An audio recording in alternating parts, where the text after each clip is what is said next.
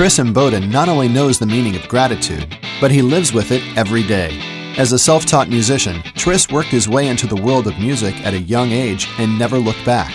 From high school surf bands to his band Honk, to his studio and touring connections with Kenny Loggins, Michael McDonald, Steve Vai, Neil Diamond, Roger Daltrey, Richard Marx, Al Jarreau, Firefall, and Crosby, Stills and Nash, along with his long-standing gig as the drummer for Chicago, Tris has rarely had any downtime throughout a career that has spanned for more than four decades. But gratitude comes not only from this success with music. Tris is a cancer survivor and has developed a heightened sense of gratitude for all that encompasses him, from surfing to music to life. Inside Music Cast welcomes Tris Imboden. Hey Tris, thanks for joining us today. Oh, I'm so happy to be here, Rick. Thank you. Welcome. It's well known that hearing a marching band during a Fourth of July parade in uh, Huntington Beach, where when you were five years old, you know that kind of instantly influenced your interest in drums. So, uh, tell us about how how this influenced you and how you reacted afterwards. Well, I was so absolutely just like moved to my core. Uh, I, I remember that that moment yeah. still to this day uh-huh. when this uh, drum section had, had gone by, and uh, I was all of five years old, but and never had experienced anything quite as exciting as the, as the sound of his drums and and yeah. uh, what it did to me. I mean, what it emoted within me. Uh, I just uh, I, I didn't know whether to laugh or cry. I was so excited. and, uh, yeah, and I but I knew then literally then that for, that that was absolutely my calling, mm-hmm. and that was something that I would do in my life. You know, mm-hmm. uh, would be to to play the drums. So. um yeah, after that, of course, I drove my my parents crazy. You know, banging typically on pots and pans with wooden spoons. You know, and yeah. and uh, they've reluctantly uh, encouraged me uh, by buying me a first a practice pad. yeah. uh, and then uh, a snare drum. Uh, by the time I was about, I guess, nine or ten years old, I had uh, my first snare drum, and uh, and it was a, an old Pearl. I remember back uh-huh. when Pearl wasn't the Pearl, nearly the Pearl that it is today, yeah, or has been over the years. Uh, it was it was cheaply put together. Mm-hmm. I remember, but I loved it. Uh, yeah. Well, you know, we're we're all big fans of guys like you know Jeff Porcaro and Steve Gadd around here, and you know they're both drummers that you know if you go back into their history and learn about them, they were real lovers of marching band. Also, I know Jeff was real influenced uh, by by marching band. But you know, drum parts in marching band, you know, when you think about it, are very regimented. They're they're mechanical. They're somewhat military in nature, and and time is really critical. So, do you feel that these types of, of influences from from from that from marching band still carry through to your playing even today? Oh, absolutely, absolutely. And gee, uh, you know, you mentioned Steve Gadd as well, yeah. Jeff uh, Steve Gadd. I, I've heard bass entire solos off of like a what would be a, a traditional cadence, yeah, you know, or street beat, you know, and, and uh, my God, man, he uh, his his the execution of all his rudiments in that is just so absolutely flawless, mm-hmm. as well as everything else he does. Uh, uh, that that uh, I mean, it just it really sort of for me just as as an art form, I what what I'm trying to say, I guess, is that that marching drums is such a uh, uh, or can be uh, such a beautiful art form too, mm-hmm. even though it is very regimented. Yeah. But anyway, yeah, uh, I being self-taught though, primarily self-taught, mm-hmm. uh, did not study uh, like rudimental drumming. Okay. And uh, I, I didn't really have a drum instructor at an early age. Mm-hmm. Uh, I was just I played in junior high school band, and uh, and as a consequence, you know, the band director was the drum instructor. I was sort of left uh, to my own devices to to uh, kind of figure things out. And uh, although I learned to read back then, um, I just, uh, you know, as far as hand technique and all of that, yeah, rudiments and that, I, I, uh, I studied that later on on my own. Hey, um, Tris, tell us a little bit about uh, your parents and how they supported you growing up. Uh, obviously, they tolerated a little bit of the, the bang on the pans as you were growing up, but uh, right. tell us how how they supported you in the musical perspective and what part did they have uh, when you were young. Well, I tell you, my folks, all uh, although uh, neither of them were professional musicians, my mom was a, a pretty accomplished pianist, and and my dad, I, I laughingly say it was the best dashboard drummer I've ever heard. He, he was sort of a jazz uh, aficionado uh, and would listen to, to you know a lot of a lot of jazz in the car and mm-hmm. that. And, and uh, I don't know, he just uh, he would amaze me just tapping on the on the uh, uh, uh, on the dashboard. Yeah. And uh, anyway, they they influenced and encouraged me by by their very eclectic tastes. Uh, at our home, uh, we had, of course, you know, like all the Brubeck records and that. Uh, yeah. Uh, also, all the big band stuff. I mean, dating back, you know, I mean, I was listening to Krupa and and uh, with Benny Goodman and and uh, and Glenn Miller and all that, you know, all right. the, and Duke yep. and you know, uh, uh, Count and all of that stuff, you know. Uh, so I was I was sort of very influenced by all those great drummers. Yeah. Uh, as well as uh, uh, my I had an uncle who had traveled to the South Pacific and who had come back uh, from Tahiti after having been there for a number of years and brought me what really amounted to my first drum that predated that snare drum or hmm. or my uh, wow. practice pad even. Yeah. It was a, a um, to'ere, a hollowed out log um, that they use in, in uh, Polynesian and Tahitian music. Yeah. And anyway, I had albums, uh, uh, one called Drums of Bora Bora, and, mm-hmm. and uh, that I still hear occasionally. If I'm soloing, I I can't help but reference, you know, some of the themes that, that I've heard way back then. Oh yeah, in my solos, yeah. I've been to Bora Bora. Now you got me thinking about Bora Bora.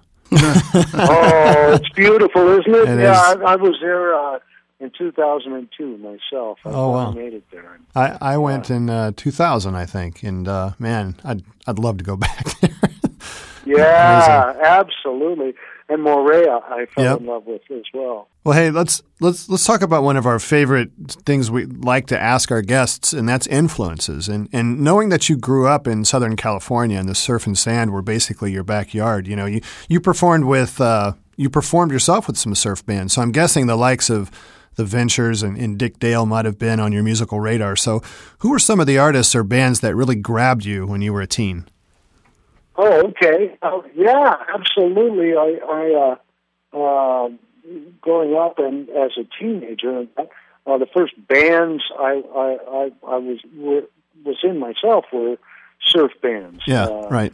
I, I uh, was very influenced by Dick Dale and the Del-Tones, and also the Ventures, and mm-hmm. and uh, geez, so many of those surf bands at the time. You know. Yeah. Um, and uh, so I was in a band. I think the first band I was in, we were called the Defenders, and we actually our logo we because you know uh, the the guys had Fender guitars, so we tried to make it that sort of font. Oh yeah, and I had that on my on my bass drum, you know. Uh-huh. yeah, but uh, yeah, we we played all adventure stuff, and you know uh, that sort of thing, all instrumental.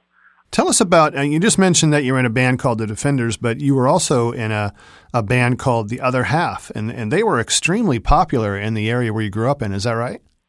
Well, yeah, actually. Um, yeah, The Other Half, we, we uh, had the, the distinction of being asked to not perform anymore at the teenage fair because uh, at the Standel booth because we were clogging the entryway. this uh, uh, it was at the Hollywood Palladium, and and uh, uh, the, teenage fair that happened every year. We we were asked to play for for Standel amplifiers and guitars. Yeah, and uh, their booth was right there at the entrance, and the band was actually pretty good. We had a lot of singers in the band, and and you know performed a lot of you know uh, three and four part harmony in that. Sure. And uh, anyway, yeah, the band. Uh, the band actually kind of uh, we were good enough that, that we we were a problem there at the entrance. uh, yeah. And we also uh, were sponsored by Vox, and so we we would uh, perform at their booth as well. But uh, yeah, the other half we actually opened for uh, for uh, some name acts and that back you know when I was 14, 15 years old. Uh, and when that band actually broke up, there was a band that I was the lead singer of. Um, it was a four-piece band, and believe me, this wasn't my idea. It was the bass player's idea. but the band was called The Tris because I oh, sang wow. lead. the Tris, I love and, it. And it was T. T stood for Tom, and the R was for Ray, who was the lead guitarist. Uh-huh and then I for I, as if I made that up. And then S was for Bob Sachs, the bass player. And that band, we actually opened for Stevie Wonder at a at a place called the Marina Palace wow. in Beach. And uh, oh my God, what an honor! We were uh, bet, so yeah. nervous, and that but Stevie dug us and and uh, was very encouraging, and and uh, boy, that just. Uh, was the kiss of life as far as I was concerned. yeah, no kidding. I kidding. knew that that uh, you know, my God, if Stevie like this, then we must be doing something right, and mm-hmm. and uh, so it sort of validated my choice. I think in, in, in playing music. So yeah. Indeed. Hey, in 1970, you founded uh, basically another band too. It was called Honk. And uh, we you know we listened to some samples, and you have touches of, you know, um, traditional surf sound with a little mix of Loggins and Messina, and and even a little bit of uh, Grand Funk Railroad, if you would. And so, tell us a little bit about Honk, and also your first recording that uh, that you did with him. Okay, uh, yeah, gee, Honk was. Uh, I was asked right after graduating from high school. there was this name band called New Life that was actually the band was breaking up and the band already had a record deal, uh, and so the uh, the main songwriters in that band, uh, or two of them anyway, uh, were looking to form a new band and asked me to join this this new band that already had a record deal. So I mean, it was like college record deal, college record deal. Yeah. Record deal went out, and so yeah. anyway, yeah, this uh, we ended up naming ourselves Honk, and uh, uh, the idea was to play all original music, but of course you couldn't make a living doing that initially. So, uh, so you know, we played in clubs all over the place, everywhere from Phoenix to Fresno to you know all over, and uh, had to play a certain amount of cover music in that at first. Uh, but uh, but meanwhile, we're writing and, and and performing as well in clubs, original music, and uh, these guys were, were sort of like the the, the, the creme de la creme of Orange County. Uh, the members were all brilliant players. Yeah. In fact, I used to watch like like uh, one in particular, the bass player, uh, on on like he was in a band called the Cindermen that were that were very very famous. And ironically, that band, the Cindermen, uh, were were playing the Rendezvous Ballroom when it burned, and uh, you know, all their equipment burned up with it. And oh no! Sort of, definitely, you know, sort of ironic the name Cinderman and all. Yeah. but I used to watch him on uh, the Lloyd Thaxton show and and uh, Sam Riddle, Ninth Street West, and all these TV shows. You mm-hmm. So here I was playing with uh, a guy that I grew up watching on TV and never would have imagined I'd be in a band with. You know, and. uh his name was Don Whaley, great singer and, and bass player. Uh-huh. And Steve Wood uh, was the, uh, the other member from New Life, who is an incredible singer and uh, and keyboard player as well as guitarist, uh-huh. uh, primarily keyboardist and, and a great writer. So we uh, we put this band together, and uh, and we had a publishing deal as well as the record deal, uh, and and we had unlimited access to to their studio, their recording studio. In fact, we were encouraged to to go in and and uh, demo all of our our tunes, any originals we might have, and and at the same time uh, we were doing that. I was kind of really learning about recording and uh, really cutting my teeth in in uh, in the studio. Uh-huh. And uh, boy, it was a whole different canvas for me. uh, you know, I thought I was playing my butt off, and then I'd hear a playback, and it just sounded like crap. you know, I mean, I'd play a fill and rush that uh, the hell out of the fill, and then yeah. you know, to, uh, my time was all over the place. So anyway, it it really uh, it really forced me and helped me to uh, to hone down my uh, my recording skills. Yeah. Um, so anyway, Honk went on to. Uh, we were asked, even though we were anything but a, a surf band, there was uh, this this great surf film producer named Greg MacGillivray, mm-hmm. whom uh, had done this film, Five Summer Stories. And yep.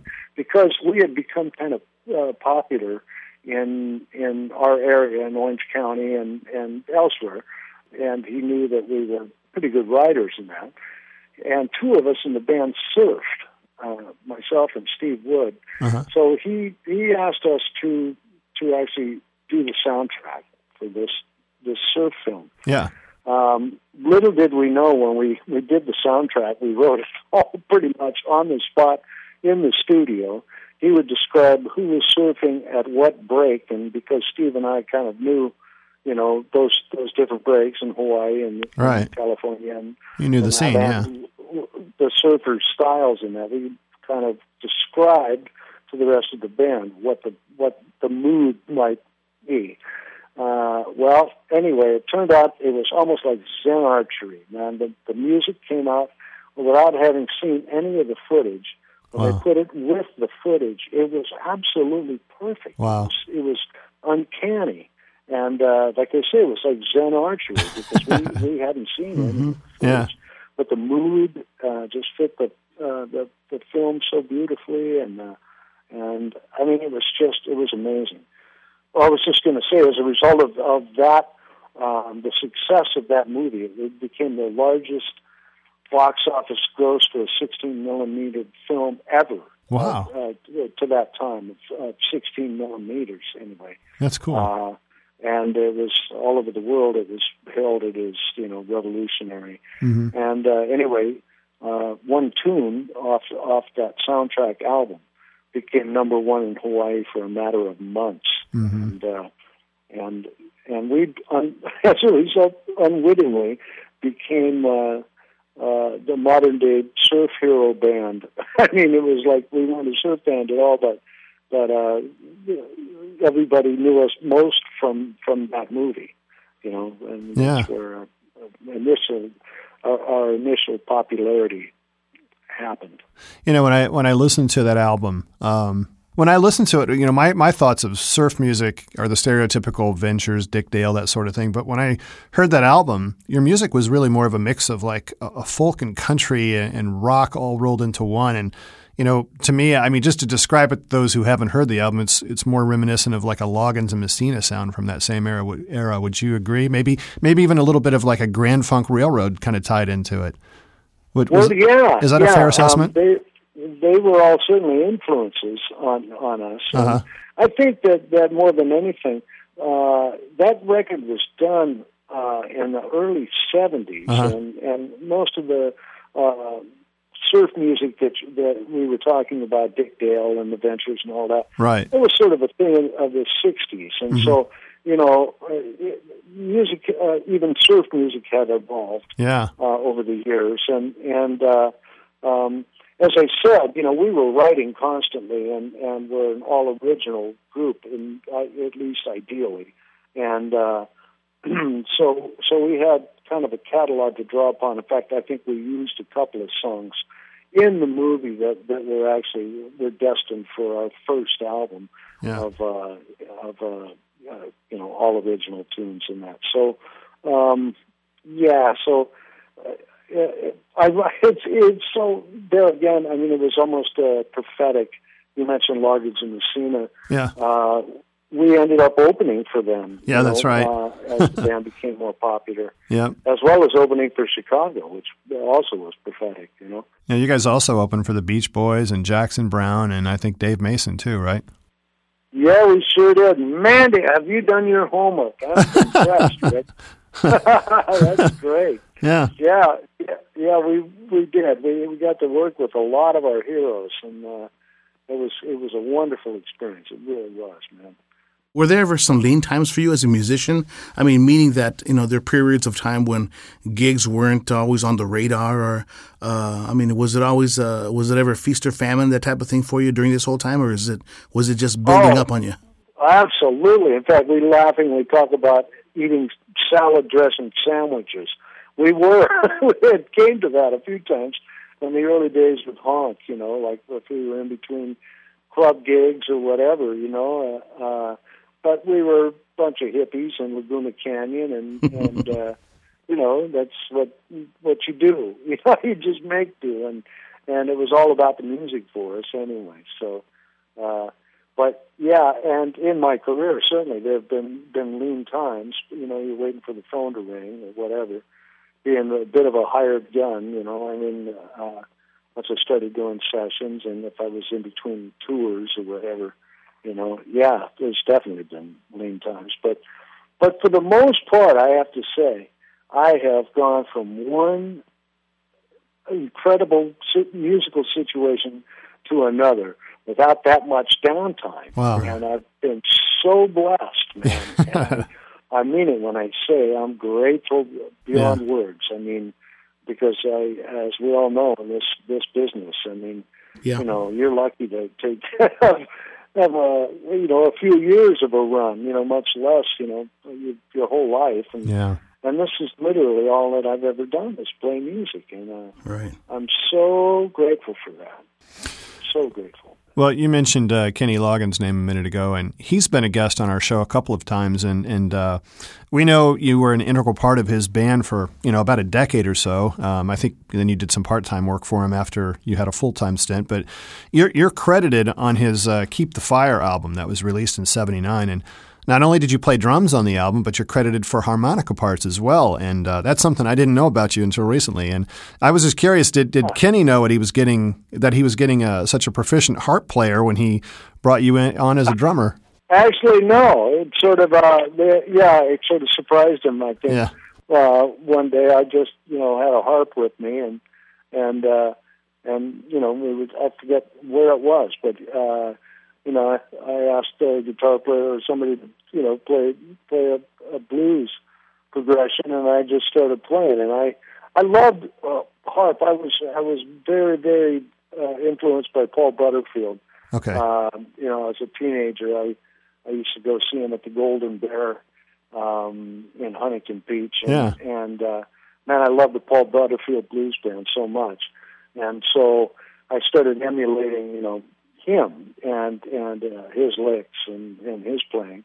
But then through Paul Butterfield, I, I sort of discovered, you know, like like some of the more rootsy guys, you know, Little Walter and Junior Wells and those guys, you know, the uh, the real Chicago blues guys. Uh, I mean, they were the earlier Chicago blues guys, and uh-huh. and, uh, and so I, I was influenced by them as well but I still play harp, and and uh, and man, I love that instrument. And there's a there's just something about um, that sound, you know, like uh, with a bullet microphone through an old Tweed Fender amp. Yeah. You know, it's yep. just it sounds like a dinosaur or something yeah. coming at you. I just love that sound.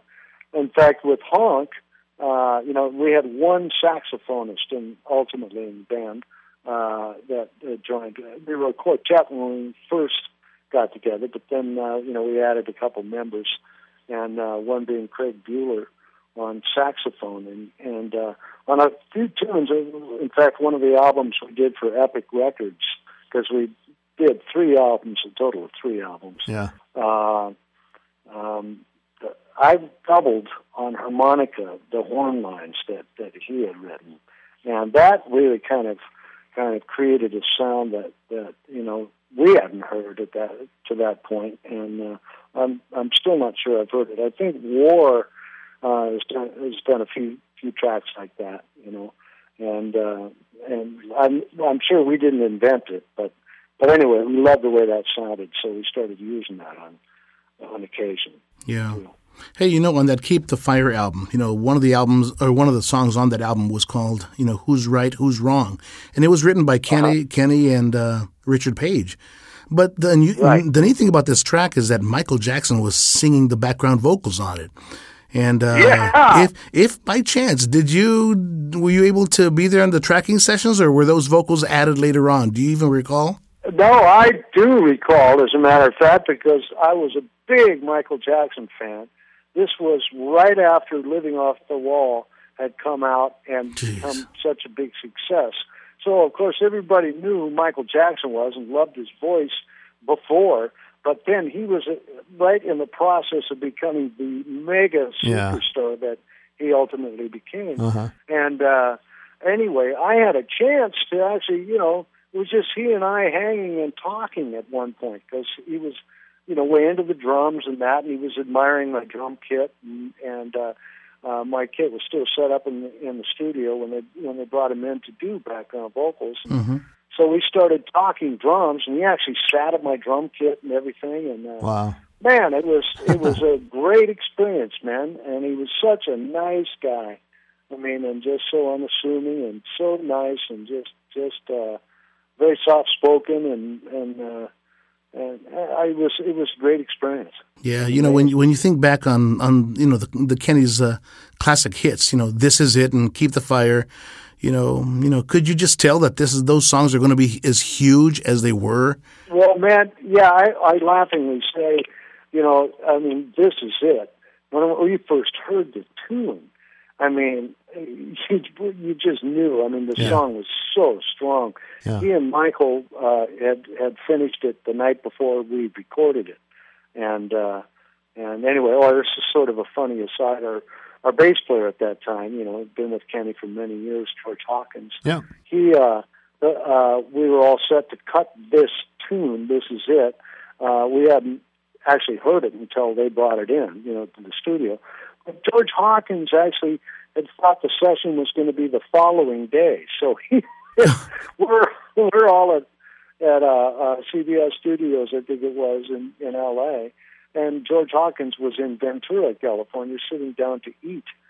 Which is terrible. and you know we've been frantically trying to get a hold of him all day. Uh-huh. Meanwhile, Michael McDonald was there too, you know, because he he played on the track as well, and uh, Tom Dowd was producing, man, and it was like you know, it was it was one of the last tracks we cut for the album, and uh, anyway, so we finally got a hold of George Hawkins, and he came roaring down from Ventura. I mean, drove, you know, thank God he didn't kill himself or somebody else and, or get a ticket even, but he made it. And uh, we had the song uh, really worked out, you know, by the time he got there. And uh, so he came in and kind of watched Michael's left hand and, and then then just played this incredible bass part. I mean, it was it was amazing how fast he. Uh, well, he's such a quick study anyway, but Yeah. but he came up with a brilliant bass line too. And it's I have to say, I'm that was one of those records, man. You know, when we got done with with the recording, the basic track, it was just like you know, it was like one of those shots from 30 feet out. Yeah. Uh, with a basketball, you know when it's going in. Yeah. you know, Yeah. or you know, you just man, when you hit hit the ball with the bat just in the right spot, you know it's gone. and, Yeah. and uh, we kind of felt that that was yeah, we all kind of knew. Yeah. We knew at the very least we knew how good it, that record was or that song, you know, and that recording was going to be, Mhm. you know. And, uh, Yeah. So yeah, No, doubts. definitely. And you mentioned who's right, who's wrong. You know, I have to say I love that song Yeah. so much too. I mean, in addition to having had Michael Jackson, you know, sing backgrounds on it, that that sax solo was Michael Brecker, the late Michael. That's Brecker, right. Yeah. Who was like one of my all-time heroes too in Mm-hmm. the jazz world, man. Yeah. And uh, anyway, that was in the days when we would rehearse, uh, you know, a song like you know over and over and over again before we dare foot set in uh, or or set foot uh, dare set foot in the studio. Yep. And uh, so we, uh, uh, so many of those arrangements, you know, are, are kind of complex, but uh, and but because we had the luxury of being able to take aim before we went into cut them, you know, Yeah. and that song being a prime example, I think, you know. You know, perhaps some of your most well-known drum parts have come in the, in the form of some of Kenny's soundtrack work, and you know, most notably with Caddyshack and Footloose, and uh, and that was you that uh-huh. kick, that kicks off the track uh, Footloose with that cadence-like intro that leads into that you know gritty, twangy guitar part, and you know another another classic track that you performed on was uh, from Keep the Fire, titled Mister Night, which uh, ended up in, in the Caddyshack soundtrack, and it was co-written, ironically, by your old honk band mate uh, Richard Stekol, right?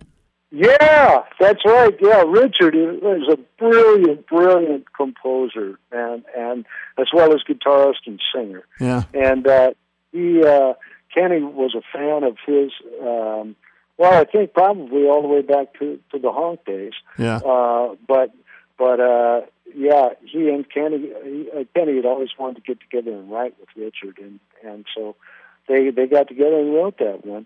Um, Richard has has written tunes that have been recorded by so many people over the years. Yeah. Um, um, he's sort of been under the radar, but uh, but man, he is is as good as they get. He's the real deal, and yeah, uh, yeah I uh, I love his writing. I really really do. He's really something. Yeah.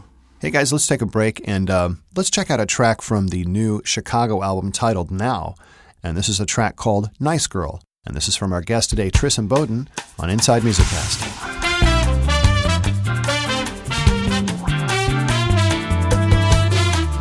I love madly, need her badly, don't you see? But I keep her guessing, keep on pushing boundaries. She's so dramatic, she seems to panic ultimately. Show her no need to go there honestly. She's a nice girl, no doubt about it. She shows me every day.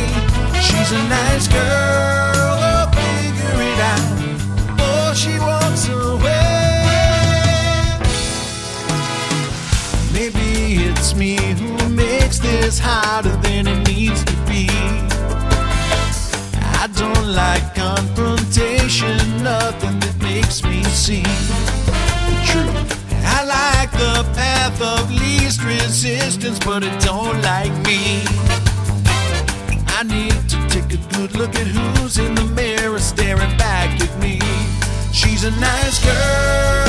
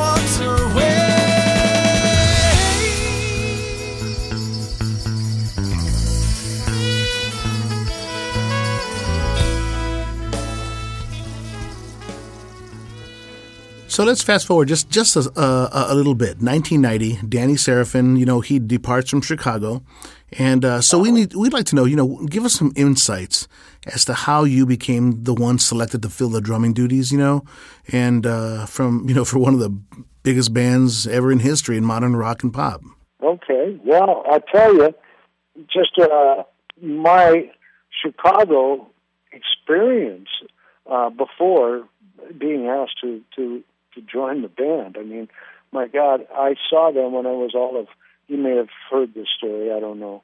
Uh, when I was 16, I think, and I'd gone to the Shrine Auditorium to see Procol Harum. You know, whom I was a big fan of that British yeah, band, right. and and uh, and this unknown band was playing on a on a stage uh, that wasn't even the main stage. I'd, I'd gotten to the Shrine Auditorium early, and and uh, I walked in and heard like what I thought was maybe the best band I'd ever heard in my life. and uh, they had three horn players and this drummer that was just unbelievable, and and incredible vocals and and music that and the guitarist it was just off the hook. Everybody in the band just blew my head off, and nobody seemed to know who they were. Um, and I finally uh, found somebody who said, I think they're called CTA. Yeah. And and then eventually found out that that was Chicago Transit Authority. Yeah. And uh, anyway, I would have never believed that one day I'd be asked to, to be the, the drummer. But but um, that was my first introduction, and that was uh, it must have been 1968. It wasn't that long after they had uh, come to L.A. Um, and they were actually the house band at the Whisky a Go Go, I guess, just prior to that. And it was, I think, prior to uh, them being asked to open for Jimi Hendrix and, right. and go on tour with Hendrix. Yep. Um, anyway, Danny from that that night, you know, on had really caught my ear, and uh, I loved. I loved jazz, man, and I loved rock and roll. And this here was a band that was doing both and uh, or blending it in such a way that I'd never heard before. And uh, man, I just I I couldn't help but fall in love with them. Um, anyway, how I guess fast forward to uh, to uh, post honk and uh, and you know uh, me me being with Kenny Loggins and then uh, playing with Al Jarreau and and uh, all the various acts that I played with before being asked to to join uh, Chicago. Uh, I actually had recorded uh, through my work with David Foster, the great producer. I'd recorded uh, uh, with the Chicago Horns, uh, but uh-huh. never having met them. Yeah. Um, I, I recorded on David Foster's solo album on a couple of tracks that they they had played on as well, and also um, uh, Don Felder uh, on a on a record that that he had done. Uh, it was actually a, it was a song that was used in Fast Times at Ridgemont High. it was a song called "Never Surrender" that Kenny Loggins had actually co-written with him. Uh, okay. The Chicago Horns played on that, so I still had yet to meet those guys. Yeah. But I'd I'd, I'd uh, actually recorded with them. So anyway, through through all uh, my session work and that, I had had the the uh, the honor of working and and and to become friendly with uh, with the great Bill Champlin and uh, and Bill, uh, you know, I always had hit it off and always had had fun working together. And um, here in 1990, I was facing. I just come back from Europe after, uh, uh, with Al Jarreau, and uh, had been on the road prior to that with Kenny. I'd been on the road for the better part of ten months, and uh, and I was facing a summer for the first time without a tour. And uh, anyway, I get a call uh, from Bill Champlin who says, uh, "What are you doing this summer?" And I said, "Funny you should ask. Nothing." and he said, "How would you like to play with the band?" And I said, "And you've heard this before, but I got to say it again. Let me think about it. Yes. so, because man, I loved Chicago so much, man. I mean, and uh, oh yeah, as I I should have mentioned, you know, we we had the honor with Honk of actually opening for them. You know, a couple of times. Once at Anaheim Stadium, and and uh, time before that was at Balboa Stadium in uh, in San Diego for you know sixty thousand people, and uh, and uh, boy, it was truly an honor, man. Not only to just be on that stage, but then to to be able to watch them close up do the voodoo that they do so well. You yeah. know, yeah. And uh, after that call from Bill, the timing just couldn't have been better. And uh, so uh, uh, the next thing I know, Jason Scheff is at my door. Uh, he, uh, unbeknownst to me, lived only uh, uh, you know a couple of miles away, and uh, and he had a show tape for me to to, to learn the show. And uh, I was leaving the following day to go to Peru with my then wife, um, who was a Latin, uh, one of the top Latin choreographers in the country, to uh, to shoot a video with this Peru, Peruvian artist that uh, I Wow. recorded with and that she had worked with, and uh, we were going to shoot a video in Peru. Uh, so it was so surreal, Rick. I got to tell you, the next thing I know, I'm on a plane listening to Chicago, trying to learn their show, flying to Lima, Peru, and and uh, Wow. and so uh, well, by the time I came back, it was time to rehearse, and and uh, I I done my best to learn the show and every nuance and Yeah. of it, and uh, I was such a Danny Seraphine fan. It was really fun to be able to hear, you know, and and really study exactly what he was doing. And of course, a lot of the parts had had, had evolved from what the original recordings were, Mhm. and it was it was neat to hear how he was interpreting live, you know, some of the older tunes. Right. That that was actually a question I had was that you know you uh, you know how do you approach how do you approach that material that was created you know prior to your arrival you know the twenty something years of history. And then, and then I started thinking about it too. You know, it's crazy to think about this, but you know, your tenure with Chicago has now surpassed the time that Seraphine spent with the band. And so, combining that question, you know, you had all this 20 something years of material to, to learn prior to your arrival, but how do you think you've helped shape the band sound since you've been there? Well, you know, that's that's interesting that you asked that because uh, originally uh, I was I tried to to make the transition as as as easy as possible by trying to stay uh, kind of close to what Danny was had been playing live. Um, Yeah. and as I say, some of those parts, like you know, he was playing two and four only on on twenty five or six to four. Right. Uh, uh, not that, that, not with that skip that I, you know, do do do do do ba do ba That was not happening. You know, the, by the time I'd gotten the show tape. So, you know, even though I would, that would have been my first inclination would be to play uh, the skip. You know, Yeah. he wasn't doing it. So I tried to keep kind of to what Danny was doing uh, at that time. But I was also told from the get, they said, don't feel like you have to do exactly what Danny did. You know, make it your own as well.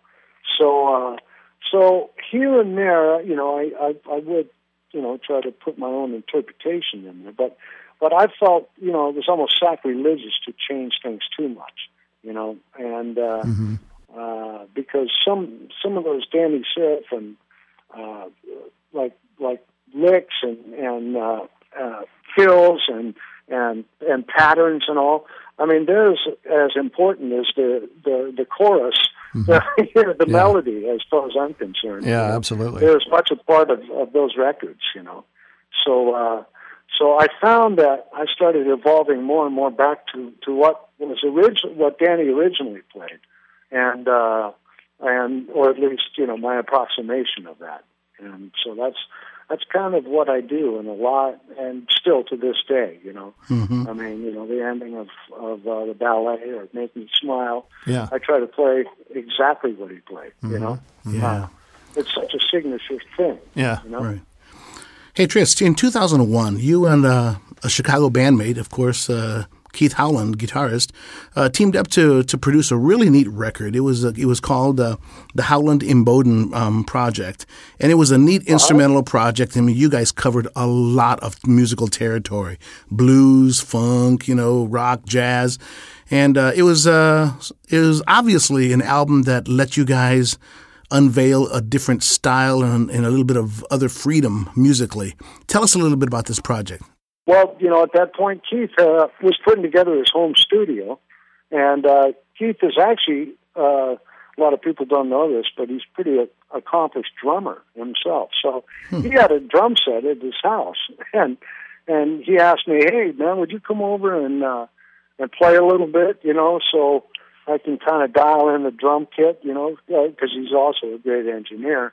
And uh, I said, "Sure, man." So I I, uh, I came over and and then you know we started messing around. Uh, you know, with he playing and me at the same time, mm-hmm. and you know, it started uh, the, it started sounding like something, and so we thought, man, you know, maybe we, why don't we just, you know, maybe not necessarily do a formal record, but why don't we just uh, start recording some stuff?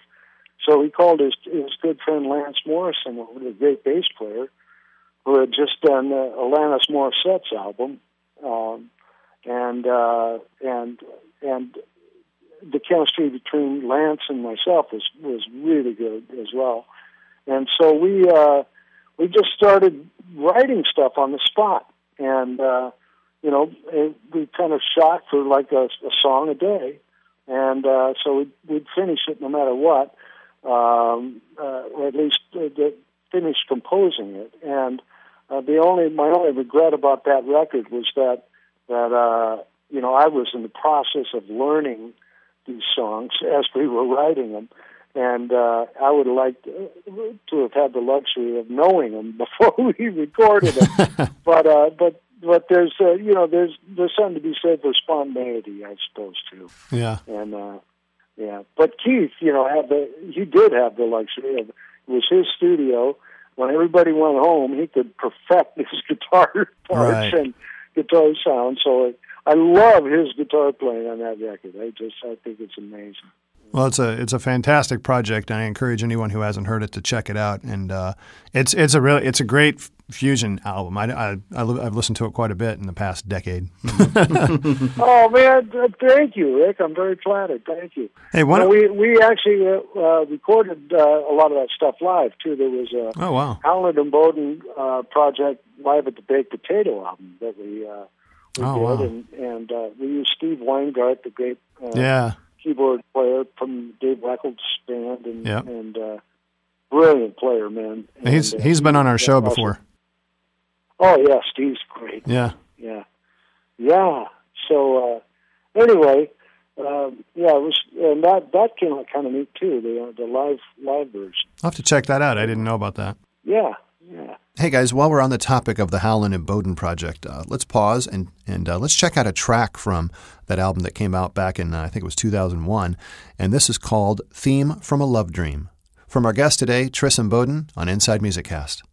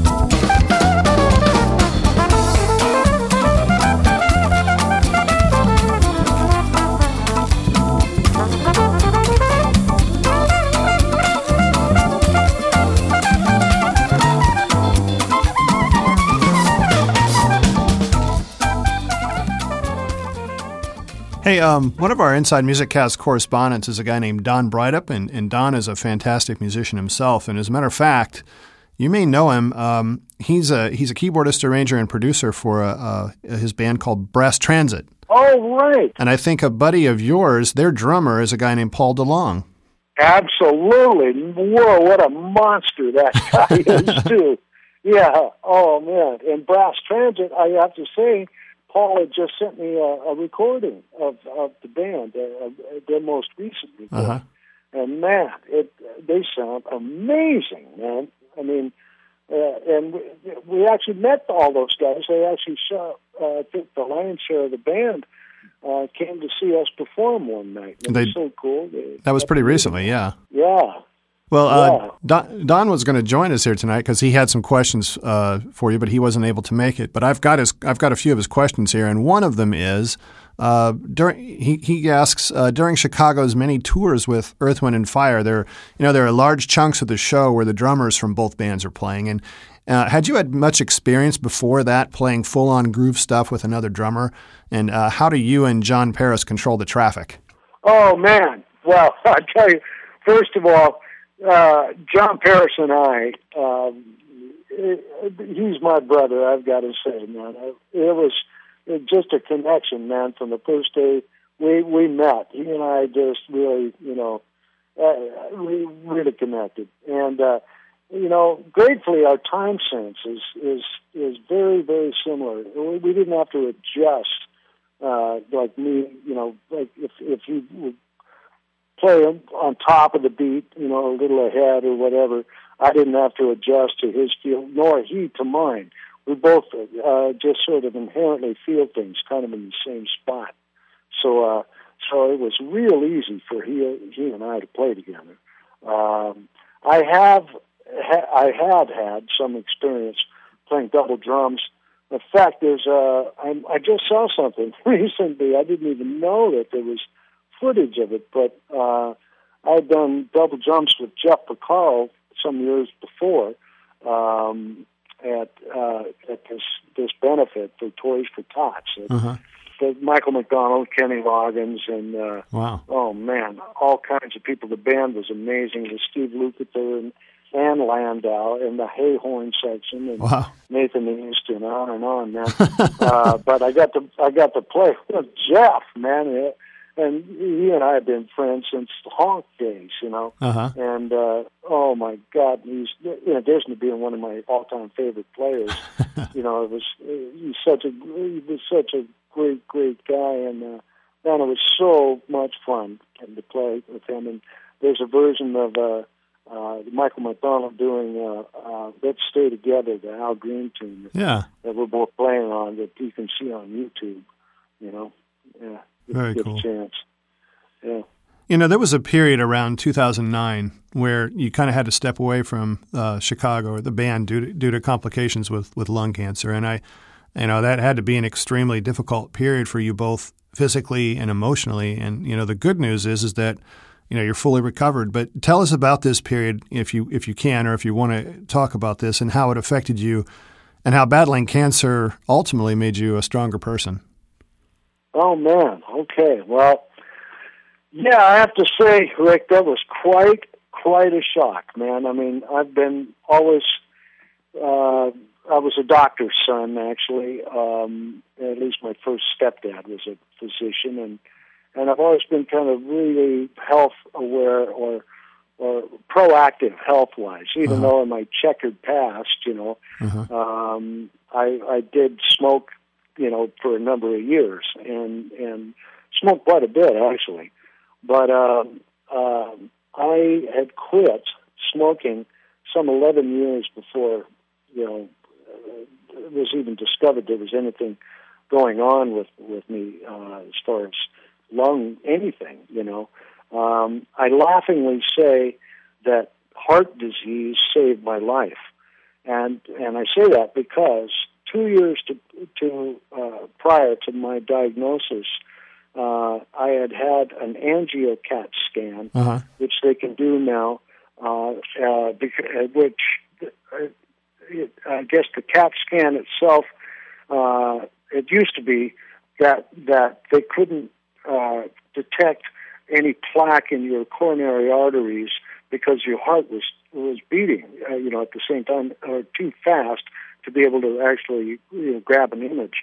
But anyway, through the new technology, they they found a way to do that, and so these angio CAT scans uh, had detected uh, some some plaque in, in my coronary arteries, uh-huh. and, and so two years after that, uh, my cardiologist said, you know, we should probably go have another look and see whether that statin drug has been helping because sometimes it helps clear that out.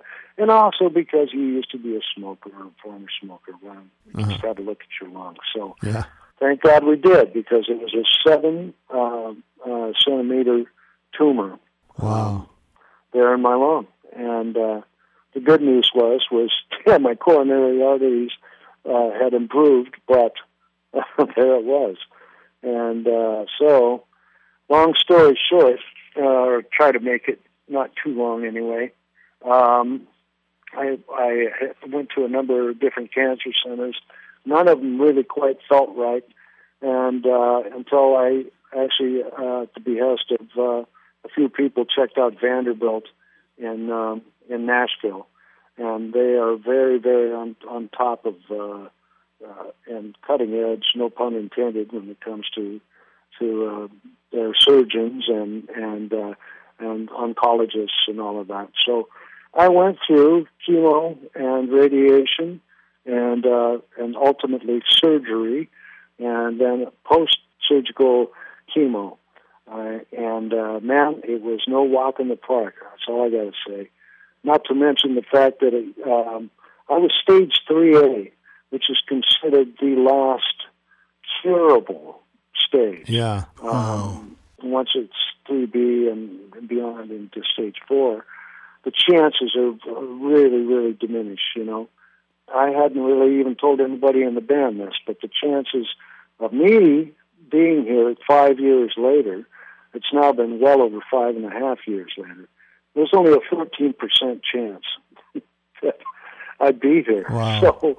So uh, I uh, I have to say that that this entire experience has I thought I was a grateful and uh, appreciative person when when it came to to life and all the gifts that we've all been given by uh, just by being alive, you know, and uh, all the beauty and all the, uh, the the wonderful experiences that that we all you know get in our lifetimes. But man, it has given me an appreciation and a, and a gratitude that that transcends anything I thought possible. Yeah. Um, and uh, not only that, uh, one of my favorite pastimes in the world, uh, aside from playing music, is surfing, and I'm still able to do that. Yeah, that's I, uh, great. I'm, um, in fact, I just got back from Costa Rica. That's right. Yeah, you told me where about I went on a surfing trip, man, for a week. You know, and, Wow. uh, trying to make up for for lost time this past year. You know, uh, being on the road so much, I really didn't get to surf too much. But Well, thank God you're here with us. Yeah, that's and it- good. Anyway, I'm I'm I'm really really happy I'm able to do that. But but more than anything, just happy to be alive. Wow. Playing drums was was something that I, I you know I didn't know know whether I was going to be able to even do. You know, um, they act, actually had to remove well two thirds of my right lung, and uh, you have three lobes on your right and two on your left, and uh, so they they uh, removed the medial and lower lobe from my right side, and uh, Yeah. so gratefully I had uh, um, like uh, it was a hundred and forty percent of normal lung capacity. You know, they test you for that Uh-huh. uh, before surgery. So uh, my my surgeon laughingly said, "By the time I'm done with you, you should be about normal." So, Mhm. and uh, gratefully, uh, I I am just about normal. I'm at ninety something percent now, I guess. So. Uh, but nonetheless, I do get winded a lot easier than I used to, and there's certain things I just can't do. yeah. I can't run distance anymore like I used to love to do, and you know that sort of thing. But I can play drums. no doubt. Hey, listen, let's let's yeah. jump ahead a little bit. Now we're going to be uh, talking about the the new Chicago album. A lot of uh, our listeners are very uh, you know anxious to, to hear you talk about the album called Now, which technically is album. It's it's uh, I think it's the twenty third studio album. Uh, that, yeah. that's just amazing. Those numbers are staggering just in the discography alone. You know, um, uh-huh. but on, on this uh, on the Chicago site, it mentions that much of this record was recorded on the road during the 2013 American tour. So, uh, right. you know, tell us about this big recording studio named The Rig that you guys took every, you know, everywhere with you guys, and and uh, how you recorded this project. Well, actually, um, yeah, that was sort of Lee's baby putting together this remote recording, you know, facility that that, that we could just take with us, mm-hmm. and uh, with regards to the rig. Uh, but actually, when we would record the drums, uh, Keith actually has also a portable facility, and so Keith, being the drummer that he is, and and the the engineer that he is as well, uh, we would just before a show, um, you know, use his his uh, preamps and and mics and all of that, and uh, put up the, uh, the the track that needed the the, the drums added, and uh, record the drums before the show. And uh, so, anyway, but the rig uh, served uh, to to give the band the facility of, of being able to record the horns and vocals and and whatnot, you know, um, in a hotel room, um, you know, anywhere we were, or or wherever, even at the, at the gig too. So, it, anyway, it was I've never done a record like this. I don't think any of us had. Yeah. Uh, where where we record at the show and and, and or at the hotel. Right. But um, it was uh, it was really kind of a neat process. You know, it was neat that it turned out as well as it did.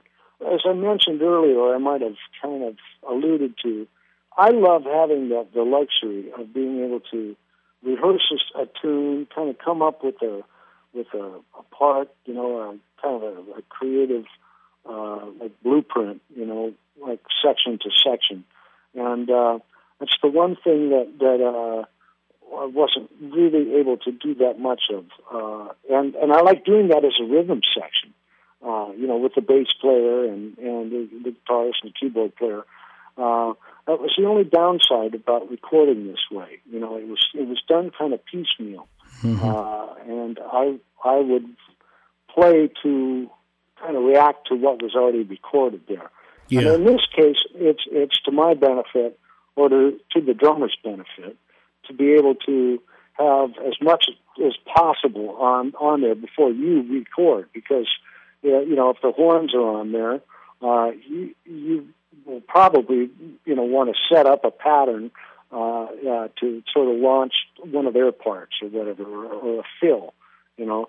Um, whereas if they, if they weren't there, you know, it, it, you wouldn't have that luxury. So anyway, I don't know whether I'm making sense with this, but but um, um, that's the only th- um, regret I have about this record was that we didn't really get to, um, as a rhythm section, get to to really work together uh, to compose rhythm tracks, if you will.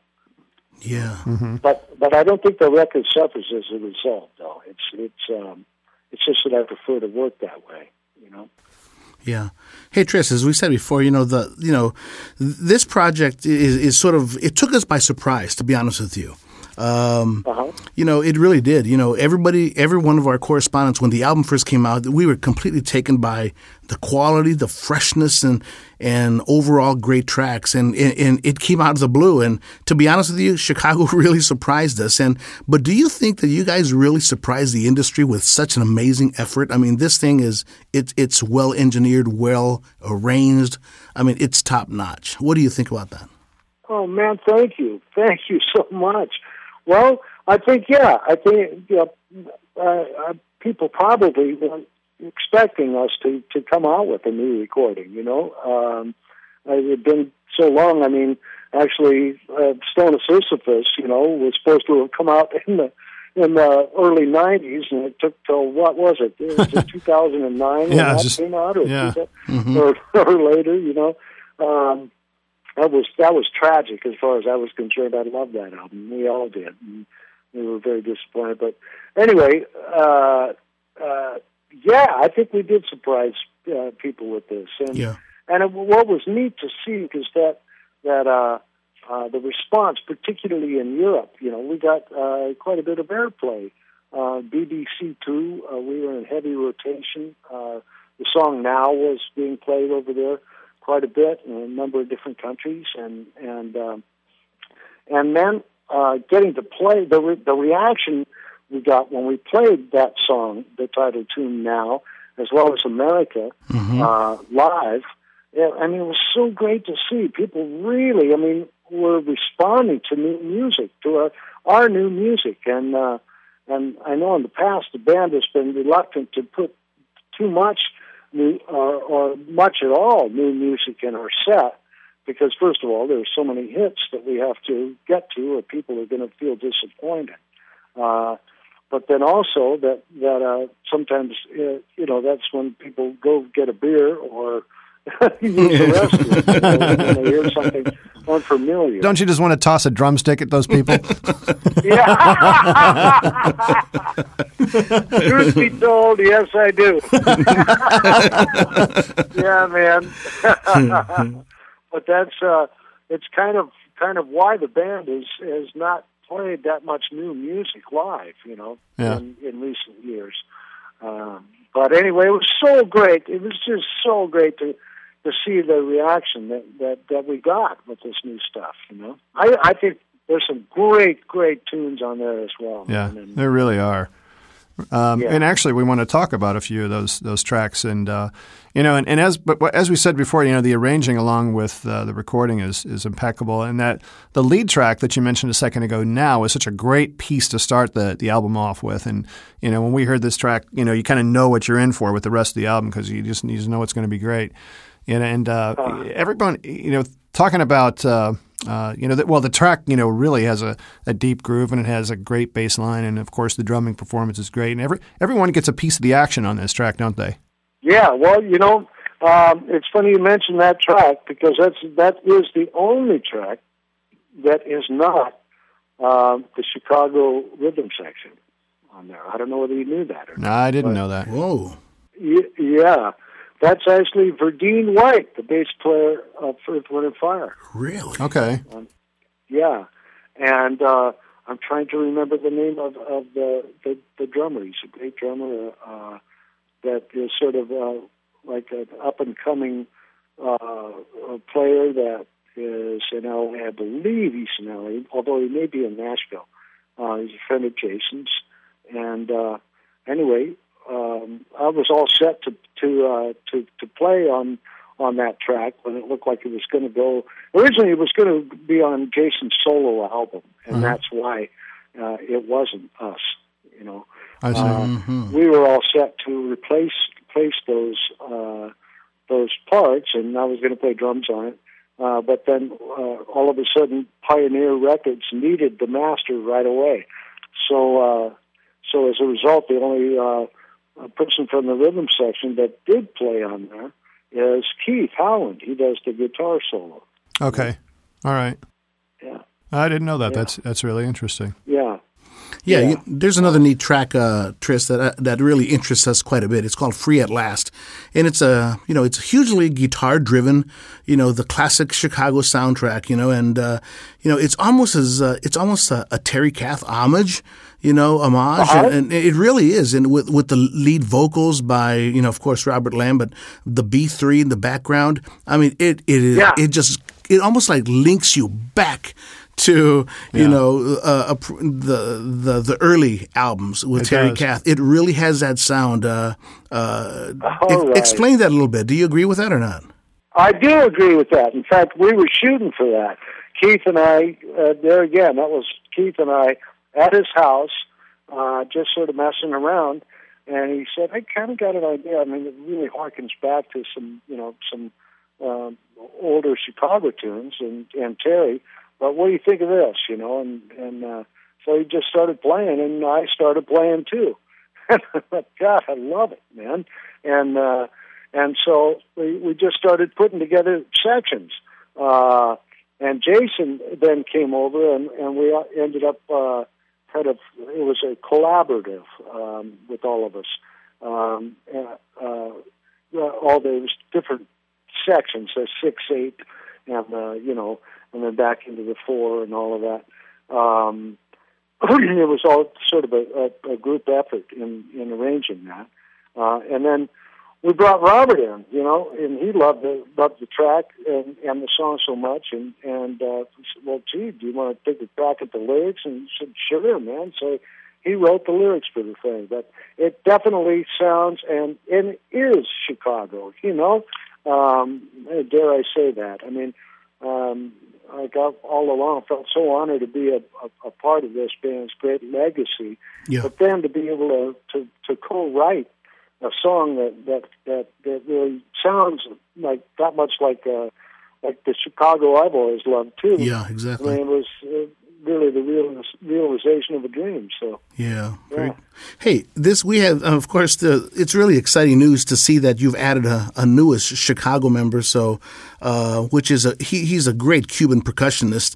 Uh, of course, working with Santana for all these years and so many others. But it's Walfredo Reyes Jr. Yes, and uh, yes. you know, you know, tell us about him joining the band because you guys do some things together on stage that uh, you go head to head with the drummer versus percussion stuff in your shows, and uh, uh-huh. I mean, he's added a whole new mix. Tell us about that dynamic, could you?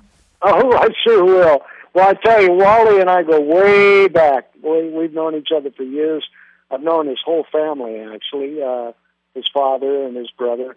His brother's playing with Zac Brown now. You, you probably know Danny Reyes. And uh, uh, his father, of course, was uh, was was uh, one of the true innovators, incorporating uh, percussion along with drum set at the same time he was one of the first to be using timbales and, and congas uh, uh, with the drum set and, playing them, you know, with one hand while playing the drum set with the with the other. Uh, I first became aware of Wally as a drummer years ago uh, when he was with David Lindley, and uh, I'd heard about this new guy in town in L.A. that sounded like three three people, and uh, I was at a, a rehearsal studio.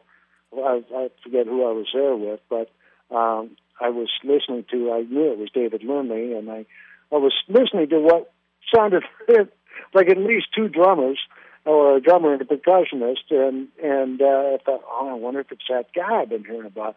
And I peeked my head in, and sure enough, it was one guy, and it was Wally.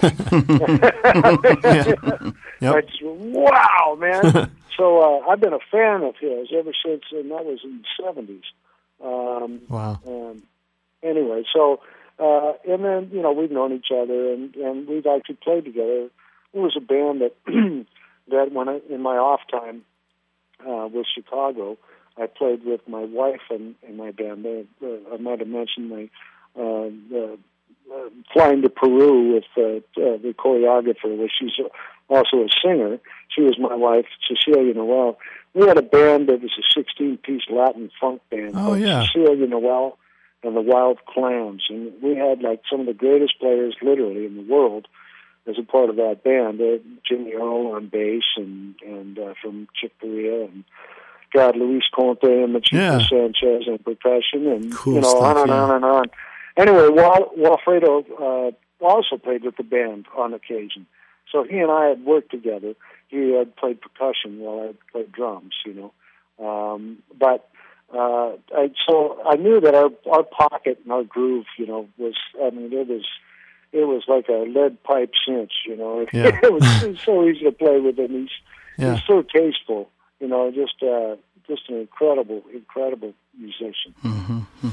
Hey, you know, Tris, we've taken up a lot of your time, and we appreciate every every minute you've given us. Um, we we could, I think, we could probably talk to you for another hour or two because there's so many things to talk about. Um, we'll just wrap it up though with one with one more track from uh, the album, and that's uh, that's a track called "Another Trippy Day."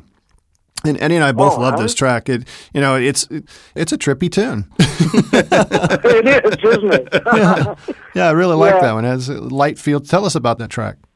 Well, it's uh, Robert Lamm is is uh, he is such a progressive progressive guy, man, and is always listening for new things and and listening to uh, different, you know, new new groups and new yeah. records and and all, and is influenced as a result by by uh, so so many different things. I mean, mm-hmm. you know, the Naked in the Garden of Allah, and that mm, right they're off that that record, exhibiting that very thing. You know. Yeah. Uh, but Trippy Day, Robert, well, he you know has, has lived in New York City and and uh, you know loved city life so much, and uh-huh. and I think that the tune, in a way, kind of about that, and and sonically reflects that. You know. Yeah. Um, yeah more than that, I don't know what to say about it. You'd have yeah. to ask Robert. but I, I just, I just love that that that song and that track too. Yeah. And it's it's one of those that that sticks in your in your in your head, and you can't get it out. But you don't want want it uh, gone. You know what I mean? It's right. you want it stuck there. You know, mm-hmm. you can't help but sing it. Yeah, Robert's great. We've we've had Robert on the show before. It's been a few years, but he was he joined us uh, right around the time he released his Bossa project. I don't know, maybe it was five or six years ago or something oh, yeah. like that. Mm-hmm. Hey, Tris, Eddie, if you guys don't mind, let's pause for a second and uh, let's take a listen to this track, "Another Trippy Day," from the new Chicago album titled "Now." From our guest today, Tris Imboden on Inside Music Cast.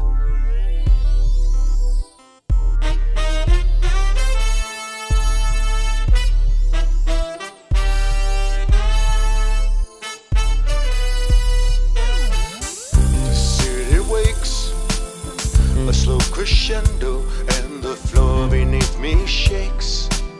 The downtown is train passing, so in my dream, the subway rumble drives a cinematic scene. Open my eyes, the silent thunder of a room I recognize. A hint of distant jazz and lovers embrace. Just barely morning, I turn and see her face. Think I'm ready for a trip today. Got a groove and I want to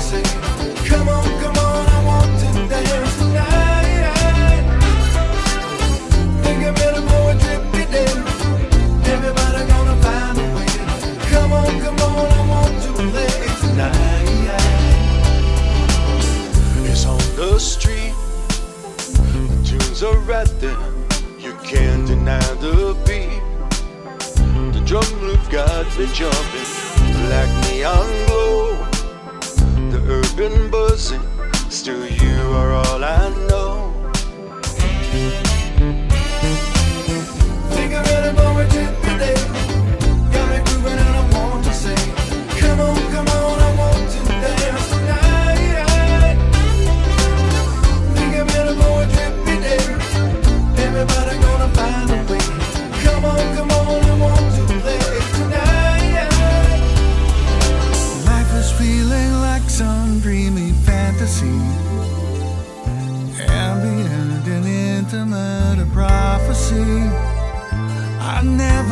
Such sweet times. I may be just a lucky fool.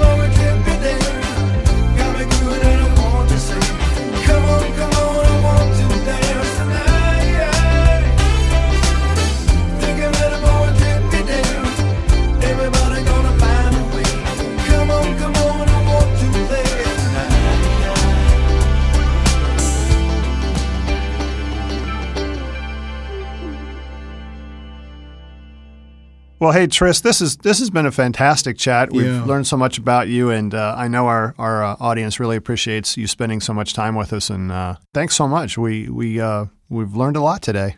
Oh man, well Rick, thank you, and I I hope uh, I hope it was what you'd hoped for. It was fun. Thank you so much. We'll keep up with you, and uh, we'll touch base sometime, and we'll check in and make sure uh, see what else is going on in your career. Well, I'd sure like that. All right, thank you, Rick, and All right. thank you, Eddie. No problem. well. Enjoy. Talk to you later. All right, take care. Okay, you too. All right, bye-bye. Special thanks to Tris Imboden for joining us on this episode of Inside Music Cast. We'd also like to thank our correspondents Kim Riley, Brian Pearson, Scott Gross, Mikhail Ingstrom, Loretta Sassaman, Scott Sheriff, Don Breithaupt, and Mats Unilarn for their continued support and content development for Inside Music Cast. Inside Music Cast is powered by Cabello Associates and Earshot Audio Post. For information about becoming a sponsor and sharing your message with thousands of music fans around the world, please visit InsideMusicCast.com for contact information. For Eddie Cabello, I'm Rick Such. Thanks for listening to Inside Music Cast.